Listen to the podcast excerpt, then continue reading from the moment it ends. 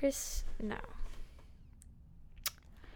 Hey everybody, welcome to What's Your 9 to 5. This one is a bonus episode and happy New Year's Eve Eve. New Year's Eve, Eve.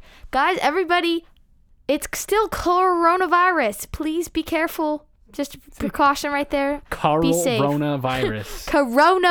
I said Carl Ronavirus, like there's a virus with Carl. That would not be good. Carl and Rona, he's got a virus. Um, but yeah, I just wanted to have a put an extra little bonus episode. We wanted to get the best of uh, the best of this last little season, the best since our first episode on October 16th, and it's been really fun to talk to a lot of really really cool people. Like, who was one of your favorite guests, Brooklyn? Um, I really like Dr. Arra because I got to really pick his brain and figure out more about the coronavirus. Because I Yeah, like you hear everything, but you never know what's actually the truth. So it was nice to talk and get it from the source. Yes, yes. Um, I re- that was a really good episode. Yeah, I really enjoyed that one too. Um, I really liked Dave Barrett's interview. Really Oh. opened my eyes up to apprenticeships and just how amazing they are, and like all the opportunities there are to take them. And um, th- it's really cool. So I really like his little clip we have from that episode. So this uh, next clip is from the pilot episode with Emily and Ashley. Um, it's a really good one. It's um Emily talking about um what she did right after post secondary and uh, how she ended up getting this job at Launchpad and all that. Um, it's really cool. So um, here's Emily from episode one. I had a mix of passion of, you know, working with youth, but being an entrepreneur at the same time. I was struggling to decide if I should just run and start my own business because I was under the age of 29 and there's so much supports for youth out there that are looking to start their own business uh, if they're under the age of 29. So I thought, man, this is the time to do it. But then in the back of my head, I was like, I have all these future goals too that um, depend on having a stable income and you know building off of that stability. So Yeah. I was kind of like, should I? And and I also left working with youth and and went to do something different and I realized I wasn't happy. And so I tried to figure out how can I, you know, get back to working with youth in a creative way, in a in a inspiring way. And then uh, I went on this huge backpack adventure where I was supposed to figure That's my life out. Where'd you go? Uh, I went to Africa. I went to Wow. Europe. Uh, did it like three months. Uh, Wow, Just, yeah, it was cool. insane. And um, I was supposed to figure out my life on this adventure. And I remember Yeah. flying home and crying because I was like, I still don't know what I'm supposed to do with my life. And Yeah. uh, and then I was just looking it up on Indeed one day, and bam, here it was. And I was Yeah. like, my heart just exploded when I saw the ad on Indeed Yeah. and I was like, "That's it. That's that's where I need to be." And thankfully and luckily, um, they said yes to me too. So, Yo, Emily, I don't ever know if we did. You ever explain what schooling you did go to? uh, yeah, no, I so like I said, I wanted to become a doctor, so I went to, and then I because I wasn't really that smart, I got rejected from a lot of places. So, You I, actually pursued this. yeah, yeah, Oh, I I thought you were just like, I think I'm gonna be a doctor. Yeah. I didn't realize you actually I actually did. Oh wow! And I got rejected from a lot of places. Emily's part, partly a doctor. Oh, I love it. so She did the schooling. It counts. so no, got rejected. Especially I got rejected from Guelph University, which is like my family's legacy university. Oh, yeah. So when like every member of my family went to Guelph, and then I was like, oh, I got rejected. um, so, uh, but I went to Trent. So woohoo, Trent! Thanks Yeah. for taking Nice. me. Um, so went and studied biology, and then that was halfway through that I realized, oh, I suck. Um, oh wait, I'm not good at it. yeah. Um, it was chemistry. Chemistry was actually what killed Oh, me. yeah. So, um, and then, uh, then I switched halfway through uh, my second and third year, and I went into business. And um, so then I ended up graduating with a business and biology degree uh, after the four years. And then I was like, oh, I should do a master's. Or I tried to come back and like get more of a business degree, but it just didn't work out. And and then I like had a mentor that I talked to, and they're like, well, why are you coming back for more undergraduate? If you want to go back to school, you should do a master's. So I ended up picking up and just at Trent University, connecting with a cool professor, and I did a master's on uh, entrepreneurship and sustainability and business. And so essentially, how can we take startup companies and businesses in Canada and make make them more environmentally friendly? So I did a, a two year program on that, and then and then yeah, and then here I am in entrepreneurship, and and that's the first job I had with youth was was helping them start their own small businesses, working with the summer company program, the granting opportunities that are out there, and just yeah, helping youth figure out what they love, like Ashley said, and turning that into a way to make money, um, and then showing those skills and passing those on. Um, it was cool to just see like a youth love something and then them sell it and Yeah. get money from it, and then just seeing the the opportunities open. Yeah. So. And I think it's important to go to school and pick a career that you know you're going to wake up every day and you're going to be like, I like going to work. Yeah. Like that's so important is Yeah. yes, money's nice. Um, but I think what's even better is waking up and I can speak from this now is I wake up and I'm like, I'm so excited to go to work Yeah. today. Like I'm not dragging myself out of bed. So I think it's important to pick a career that you feel like you're going to be super happy with for a very long time because it Mhm. might be the same career for a very long time. Yeah. So I think that's a huge thing. That was Ashley and Emily from uh, episode one. A little blurt from Emily, um, Ashley at the end there talking about just uh, doing something you love because it's all worth it in the end. I really hope that I can pick a good career or get into a good one that I love. That's always a fear and always a goal to try and get a good one. And also, I need to take my um, across the world trip and visit all these places that Emily did. I want to do that. That'd be so nice. Jeez, what what are we doing here? Why are we still sitting here? Oh, Because we're broke. that's true. That's.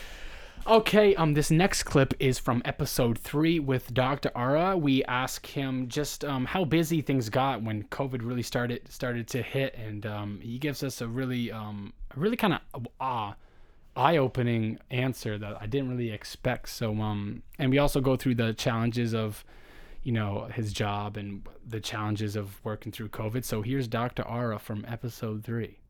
Your job must have gotten a lot busier in March when everything kind of happened. So, what was that, what was that like? Like how much has your job changed since March? drastically uh, changed. We started working in January, actually, mid January. Um, it was clear this is going to be a pandemic. The characteristics of the virus, uh, I had no doubt it will be at some point in Grey Bruce. So we started working as early at that time, working with the counties, with other partners, EMS.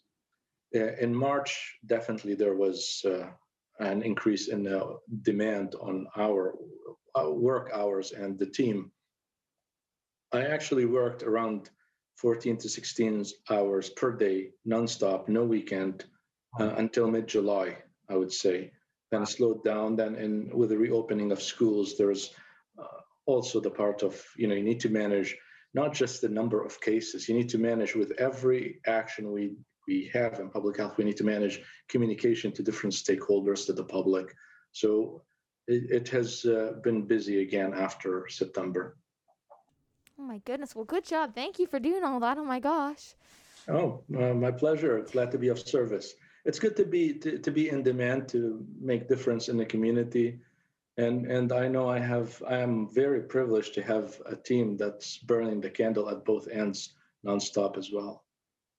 So, with all that stuff, what is the biggest challenge that you've had to overcome during this pandemic? Well, with putting number one, one is difficult. There are many, many challenges, but I can probably, if, if I may, separate it into personal challenge and professional challenge. The professional challenge is to ensure the staff are safe. You know, when people work many hours, day after day, uh, for weeks, and with no, uh, you know, clear end in sight, there is there is stress on every individual. So I, I made the effort to go around on daily basis since day one to ensure people are taking breaks, taking a pause, um, having uh, you know taking care of themselves, and it's it, it gets uh, more difficult as we go. You know the burnout that that's something that we need to ensure the staff is safe and able to provide. You know if they're not if they're not able to take care of themselves, they will not be able to take care of the community. So far, we've been successful in ensuring that balance. On a personal level, my, you know, I can do this for a year or two, uh, except for one regret. Uh, my three-year-old daughter is missing out on her daddy. So that that has been again a challenge that I had to make uh, some adjustments. So I would leave work around five, and I'll spend three hours with her. Then when I put her to bed, I'll go back to to work between eight to twelve. Uh, that's when things were really busy. Now sometimes you know sometimes it's that busy, sometimes it's not, but at least I managed to ensure some time with my daughter uh, is protected and my family as well, my wife. Wow, that's really cool. The amount of work from January all the way to May, putting in 16 to 18 hours a day, no weekends off, straight. January to May. He's not all the way to July. Did he say to July? Yeah. Yes. Oh my gosh, he did. Wow. He is um such a you know s- that's the kind of person you want in public health. Yeah. And shout outs to all the people in public health here in Grey Bruce because um, without them, we would uh, not be in the place we are now. Even though we're not completely over it, we are doing a lot better than other um, municipalities and other counties. So go Gay, uh, Grey Bruce, go Dr. Arra. We are going to hopefully have another interview with him in the coming up Hush, hush, everybody. So that'll be good to get an update from him. We did that interview back in October, so it'll be good to get an update after Christmas and all that. So this next um, one is from uh, this was our top played episode out of all of them. It was with um, it was about uh, photography with uh, Emily McCracken. Emily McCracken, yeah. So she talks about just how photography is art and um, how people can have all kinds of different opinions about art, but uh, not change your style because, yeah. So here it is. that was horrible. Emily's gonna explain it a lot better. Here's Emily McCracken from episode four. What would you say is a big misconception people have about photographers? I think a huge misconception, and I've really started noticing it. So, photography is art. Like, eh, Yeah. you know, I feel like my whole life I've always been creative and I've tried so many different things. Like, I've tried singing and I was like, okay at that. I've tried poetry, I was okay at that. I've tried drawing, not good at that. Um, but yeah, so, and then once I picked up a camera, I was like, oh, okay, this is what's been clawing to get out of me for this long, right? That's so cool. Yeah, and I think what a misconception is is, you know, people it doesn't happen often and it's not out of ignorance, it's just out of lack of knowledge. People message and they'll be like, "I really like your posing, but would you be able to brighten up the photo?" Mm-hmm. and stuff like that and like kind of critiquing how I edit Yeah. and just like really like standing my ground like, "No, like that's my style. That's what like yeah. um, so I think that's a misconception because I think that in Grey Bruce we do have so many photographers and everybody has such a different style that you can go anywhere you want to get like you can go to any of us to get the look that you're looking for and not so much uh, like critiquing our style if that makes sense. Mm-hmm. Yeah, no, totally. Yeah, it's it's really an art form, right? So And there's probably even some people out there who don't even know how much work you must put in in editing Yeah. and po and like and like after you do the shoot and stuff like that. yeah, I think a lot of times people just think it's like a couple clicks of a button and then Yeah. that's it. But it's it's the it's actually what goes on afterwards. That's the majority of the work. The shoot's the shortest part. Really cool. Not not so much cool as just good to hear. Nice to hear. Yeah, because I think people have a big, they, a lot of people have misconceptions about photographers, and all they do is hit a button. But you know, they do so much, and it, it is an art form. It definitely is. You know, it, like each photographer has their own style, and uh, we uh, Emily's one of the best ones out there. She is so talented. So you guys got to go check her out. That was a really good episode. Check out the episode too. Um, yeah. So this next one is from Dave Barrett from episode five. Um, just talking about apprenticeships, the good they do, and then we also ask him uh, the best part of his job, and um, he gives a really good, uh, he gives a really great answer. So here's Dave Barrett from episode five. So you guys are doing so much here, but how are you getting funding and like how are you supporting all these people? Like where's the money coming from? So the money I'm funded through a different ministry. So I'm funded through what's called the Ministry of Labor Training and Skills Development. Um, so the funding comes to the Ontario Youth Apprenticeship Program to the two school boards, and the two school boards here have chosen to put that money together, hire me, and then I I coordinate all this stuff. So. Uh, one of the things I joke about is I'm a manager, so I, I don't do anything. I coordinate all kinds of stuff and I pull people together and we all do our parts. Um, and that's where the funding comes from is the province because what they're seeing is we need more students to explore the careers in the skilled trades we have a huge skilled trade shortage now And it's not just Canada. This is a worldwide skilled trade shortage because one of the things that I've seen is it's it's always been denigrated. Oh, you don't you don't you don't want to go work in construction and you want to do that. Yeah. And some of our worst advocates have been skilled tradespeople. Yeah. You know, I don't want my kids to work as hard as I did. And I'm going, well, you've got a nice home and a cottage and two side by sides, a pickup truck and a and a car. You don't seem to be doing too badly Yeah. Yeah. you know but th- there's Yeah. a perception that you know you've got to go Yeah. off to higher education as they call it college and university Yeah. to get a better job with these careers start it doesn't matter where you go first where you end up is entirely up to you i know skilled trades people that are good example was the gentleman that retired from bruce power he started off as an apprentice became a tradesperson, went back to university, became an engineer, and when Duncan Hawthorne retired from Bruce Power, he was the president and CEO. So don't tell me you got to go to university first. Yeah. It's a matter of, you know, starting off, get certified competent in something, and then grow it from there. I know lots of people that started off in the skilled trades and now run companies. Yeah. You know, they left the tools and, you know, started an electrical company, which turned into a general contracting company, which turned into a behemoth that's now doing work internationally. That's how it all starts. Yeah. Doesn't matter what you do. Wow. You know, it's up to you. So, what would you say the best part of your job is? Your most favorite? Oh, getting emails like I got the other day. Um, when I hear of students who are successful, that just, yeah. you can see me. Yeah. I love it. yeah. Yeah.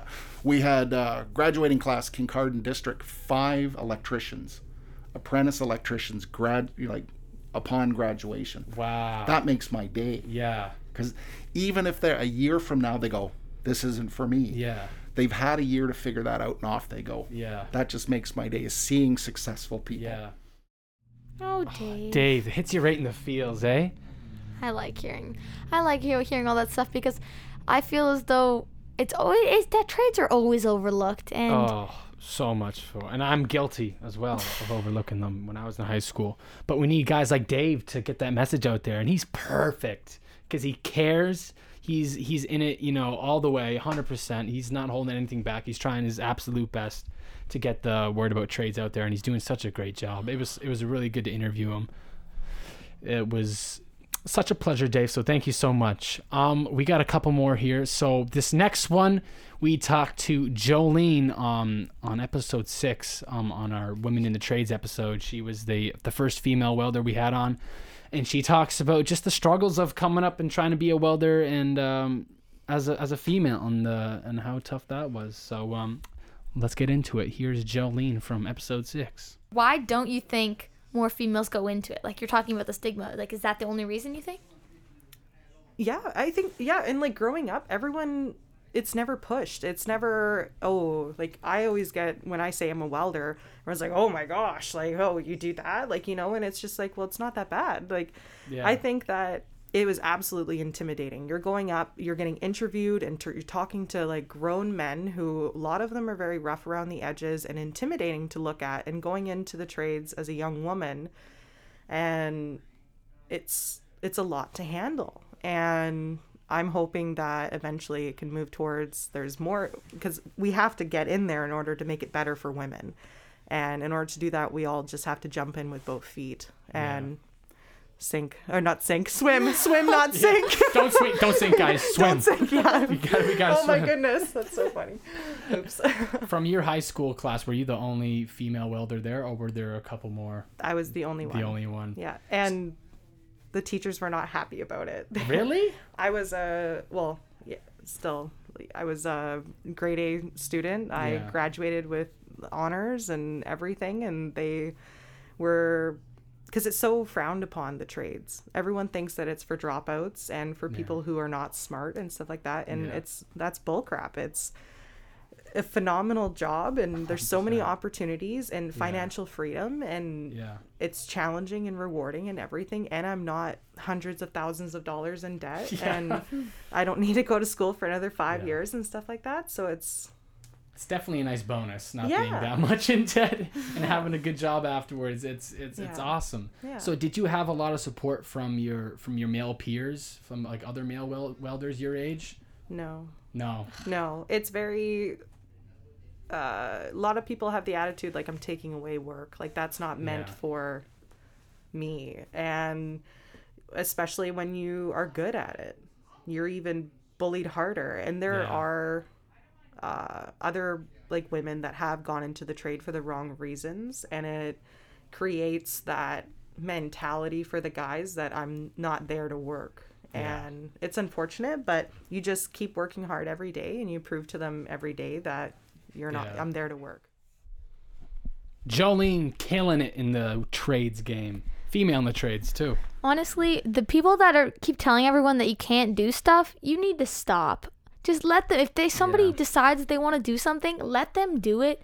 It's their decision if they want to continue on or not. I know. You should not be telling that. I never got people who are like, oh, you shouldn't be doing that. I wouldn't get into that if I were you. It's like, well, you're not me. you're somebody else. Be quiet. yeah, people are crazy, but we need more people like Jolene. They're gonna be. Uh, they keep. Um, Everything alive. Keep everything going. yeah, they they're the trendsetters, like I say all the time, with support groups as well and Grey Bruce. But um, you got it's got to start somewhere. You got to have the females who are not afraid to you know speak up about it and uh, get in there and do their thing. So thank you to Jolene. This next one is from episode eight. It was from we were talking to her story with Marissa and uh, and uh, Jillian, and they talk about um, what they would ta- tell their 16 year old selves. What they talk about what they would tell their 16 year old selves. There we go, Chris. Let's get You're- into it. Oh, let's get into it. If you could go back in time and ask like your 16 year old selves, um, or you could talk to your 16 year old self, what would you say? You have no idea what's coming. Me or you? well, yeah, both okay, of yeah, us. yeah, I guess. Um, I would probably just say, like, just be relentless. Like, again, Yeah. you you said like we kind of had to stop caring about what other people thought. I think at that age, your social circle is so important to you, and you know those social systems, but.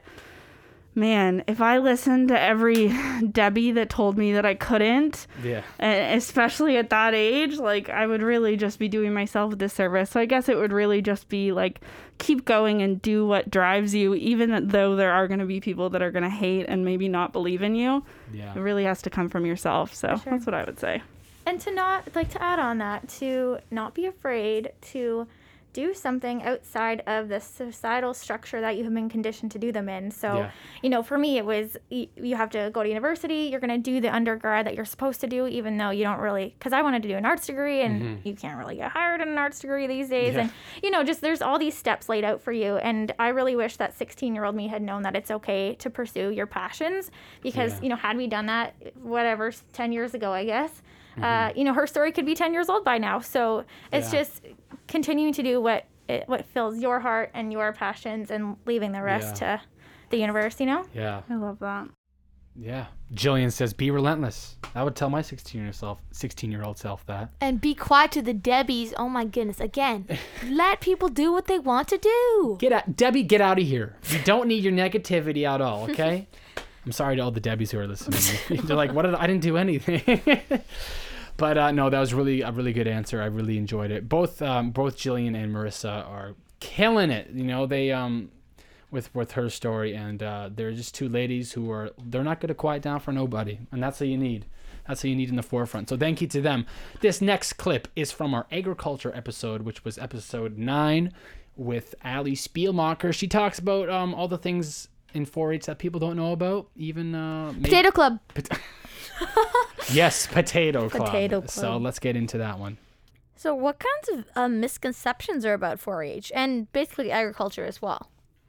Um, a lot of people believe that 4-H is only for farm kids, I'd say. And for me, I never grew up on a farm. I've always lived in town, but my family lives on a farm, so that's how I got involved. But there are also there's so many people that I do 4-H with that have just always loved animals and got hooked up with somebody that has a farm and and that's how they do it. And i think that we really need to advocate and tell people that just because you're from town or just because you don't live on a farm or have animals doesn't mean you can't be involved.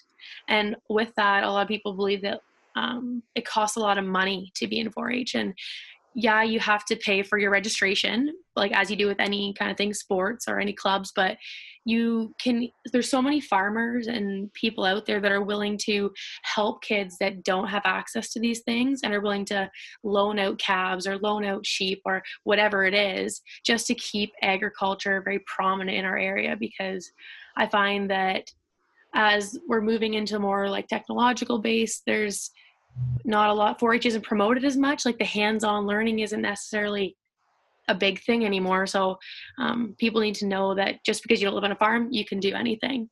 And uh, also, like I said before, that it's not just animals. That you could there's sewing, knitting, like bread. pot- There's a potato club. Like Grey County what? as a a potato county club?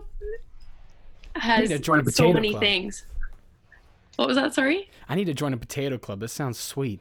I had no idea that was a the thing. potato club they just i think you start with the seed like you grow it and learn about potatoes and what like what you can do with potatoes after the fact like it's crazy all the things that that 4-h can do for people Hear that, kids? You don't have to live on a farm to go and be something big in agriculture around here. Finally, something for the townies to do. My goodness.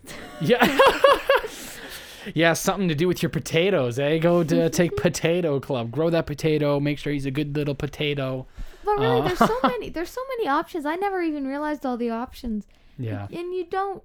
Exactly like that. Hallie put it best. I can't even say. You don't have to live on a farm. Like you don't have to have a cow. You're like, dang, I really wish I had a cow. I could show this cow off so good. Yeah. Go find yourself a cow. Go do that. Go find yourself a cow to show off and impress everybody. So thank you to Allie for coming on for that one. Um, our last clip we have for you guys is from our policing episode. It is um, it's Chief Knoll from Hanover Police talking about the moment he knew he wanted to be a police officer when he was a young kid. Yeah, so you know, I, when I was eight years old, um, I witnessed an impaired driver, and uh, that impaired driver hit um, some a cedar rail fence um, just down the road from my house, and I witnessed that, and and um, he went into a field, and he turned around, and he came back up the road towards me. I was on a bicycle, and I was able to get the license plate, and I remember running into the house, and I got the license plate, and I wrote it down and I remember my mom called it in, and, and the OPP showed up because I lived out in the country, and the OPP showed up, and, and he sat down, and he, you know, knowing now, he interviewed me, and he got all the details and and the description of the person and everything, and at the end of that conversation, he said to me, you know what, you should be a police officer someday. You'd make a good police officer someday. So to this day, I, I don't remember um, his name, but I remember his face and I remember the way he treated me. And I remember that interaction to this day. And, you know, I think that's what kind of, you know, sparked my interest in policing because I thought, wow, that's, that's really cool. And, um, you know, I want to, I want to be like him someday. So to this day, I don't know who he is, um, but I can remember his face and I remember that interaction. And that, I think, really sparked my interest in policing. And, and, you know, from that kind of day forward, I had this vision in my mind that I wanted to be a police officer.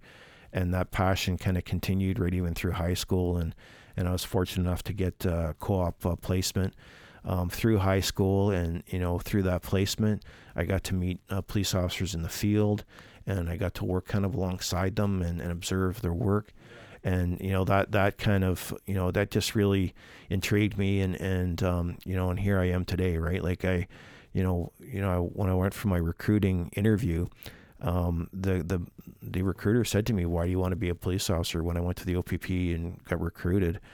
And I told him the story and he just sat there and listened to me. And I said this isn't something I'm like well I saw a job ad and and I thought I could do that because it looked easy. This was something I wanted to do for a long time and and um, you know it's all about you know finding your passion and and working with people and and and you know finding what you want to do and you know I really think I found my calling and and um, if you get talking to police officers um, and really others teachers will say the same thing some will refer to it as a calling and I honestly think that with myself right like I really enjoy the work um, every day is different. There's all kinds of challenges, but there's all kinds of opportunities as well. And and it's just um, it's a really dynamic career, and and you know I would recommend it for anyone to really give it some serious thought. If you like working with people, you like a challenging, rewarding career. This is a great career to consider, and we need good uh, people to make good police officers. Yeah, So- for sure. That's such a good story. Chief Knoll from the Hanover Police, right there, talking about his origin story, his superhero origin story. We need more cops like him because he definitely like it's all he's wanted to do, right? So he cares so much. he's want us to care. It's it's a point that he's caring and he wants to be doing what he's doing. That makes Exactly. it totally makes the difference. Yeah, and you'll trust cops like that, you know, cops that make a good connection with you and cops that care about the community. Those are the ones you that are gonna be the best. Um, thank you guys so much for listening to the the best of. We still got some bloopers ahead of us to end off the episode, but I just want to say thank you to everybody who has listened, um, who's been here since the start. We really appreciate it. I can't thank um, I can't thank Emily Launchpad enough. Can't thank Brooklyn enough for being an amazing co-host, and uh, I can't thank you guys enough for listening. It's been an amazing ride. We still are gonna keep this thing going. Season two is gonna be even better, bigger. It's gonna blow your mind. I'm Oh, I hope so. it's gonna blow. so let's hope it blows some minds. But we have some different changes, um, some cool guests. So uh, be on the lookout for that. Start of January, it should be out sometime. We'll let you guys know. But um, to end off the year, here's some good bloopers of me and Brooklyn just trying to record some intros and outros and just failing. It's definitely definitely had some learning curves starting with this. Starting Yeah. up a podcast. It's been so great. But here you guys just get to listen about all the times that we're just it didn't go great. yeah, yeah. The times we weren't hydrated and we maybe weren't chasing our dreams. No, we're always we're always hydrated. We're always chasing our dreams, and uh, say, I hope you guys are doing the same. Here are some funny bloopers. Happy holidays, everybody. We'll see you in the new year. But if I w- once I started to throw my hands up in the air and say just like come what may, my life turned out better. Nice. Oh, we can hear some fire trucks going by. Look at that. Oh, oh I, thought that was you telling me shut up. I was like, we're Okay, going you to hear the commercial siren? That break. means shut up, guys. Come on. No, no, this is going great. Yeah, we can hear motorcycles and everything in this room, so it's great. Everybody can get the real, you know. You can I thought hear. that was like your 20 minutes are up. Wrap up. Come on, guys, let's go. I know you didn't. Look at how choppy that is. Damn. Chop chop chop. No, look, that's not what I meant. Like the Chop, chop, chop, chop, audio. chop, chop, chop, chop, chop, chop, chop. The audio just looks choppy. Is this actually 51 minutes? An hour and 51 This- minutes? Or just 51 minutes? And that was the episode, ladies and gentlemen. Great day. Great, great day. Potatoes. Potato Club. This is the wrong episode for Potato Potato, Club. This is the wrong episode. Potato, potato. It all is, you know, hey, what you doing? I potato, potato. I go in there, I get myself a meatball. What are you doing? Why are you talking to me that way? This is um not this episode. This is. This is, yeah, this is the. Potatoes! No, wrong one. I'm a potato. Um, I'm a potato. hey, everybody, and welcome back to episode number eight. Wow, I can't believe it's already episode eight. It's been flying. That's good. Episode 8. Woo woo! But yeah, we're talking about support groups here in Grey Bruce. So this was a really good. Oh wait, is this beginning or end? Beginning. Youth apprenticeship. And COVID in Grey Bruce. You're supposed to say something. No, I thought it was you and then me. No, it's you. What am I supposed to say? Have. How are you doing? You know what you should listen to? What's Your 9 to 5 podcast. We have episodes out every Wednesday on Spotify. We talk about women in the trades. Youth apprenticeship. And oh, gosh, I was gonna say that. I know. Ah! Welding, welding, welding, welding, launchpad, launchpad, launchpad, launchpad. Come do welding at the launchpad, everybody. Intermediate, intermediate stick, girls only, and beginner. I haven't done any, but I'm planning on it.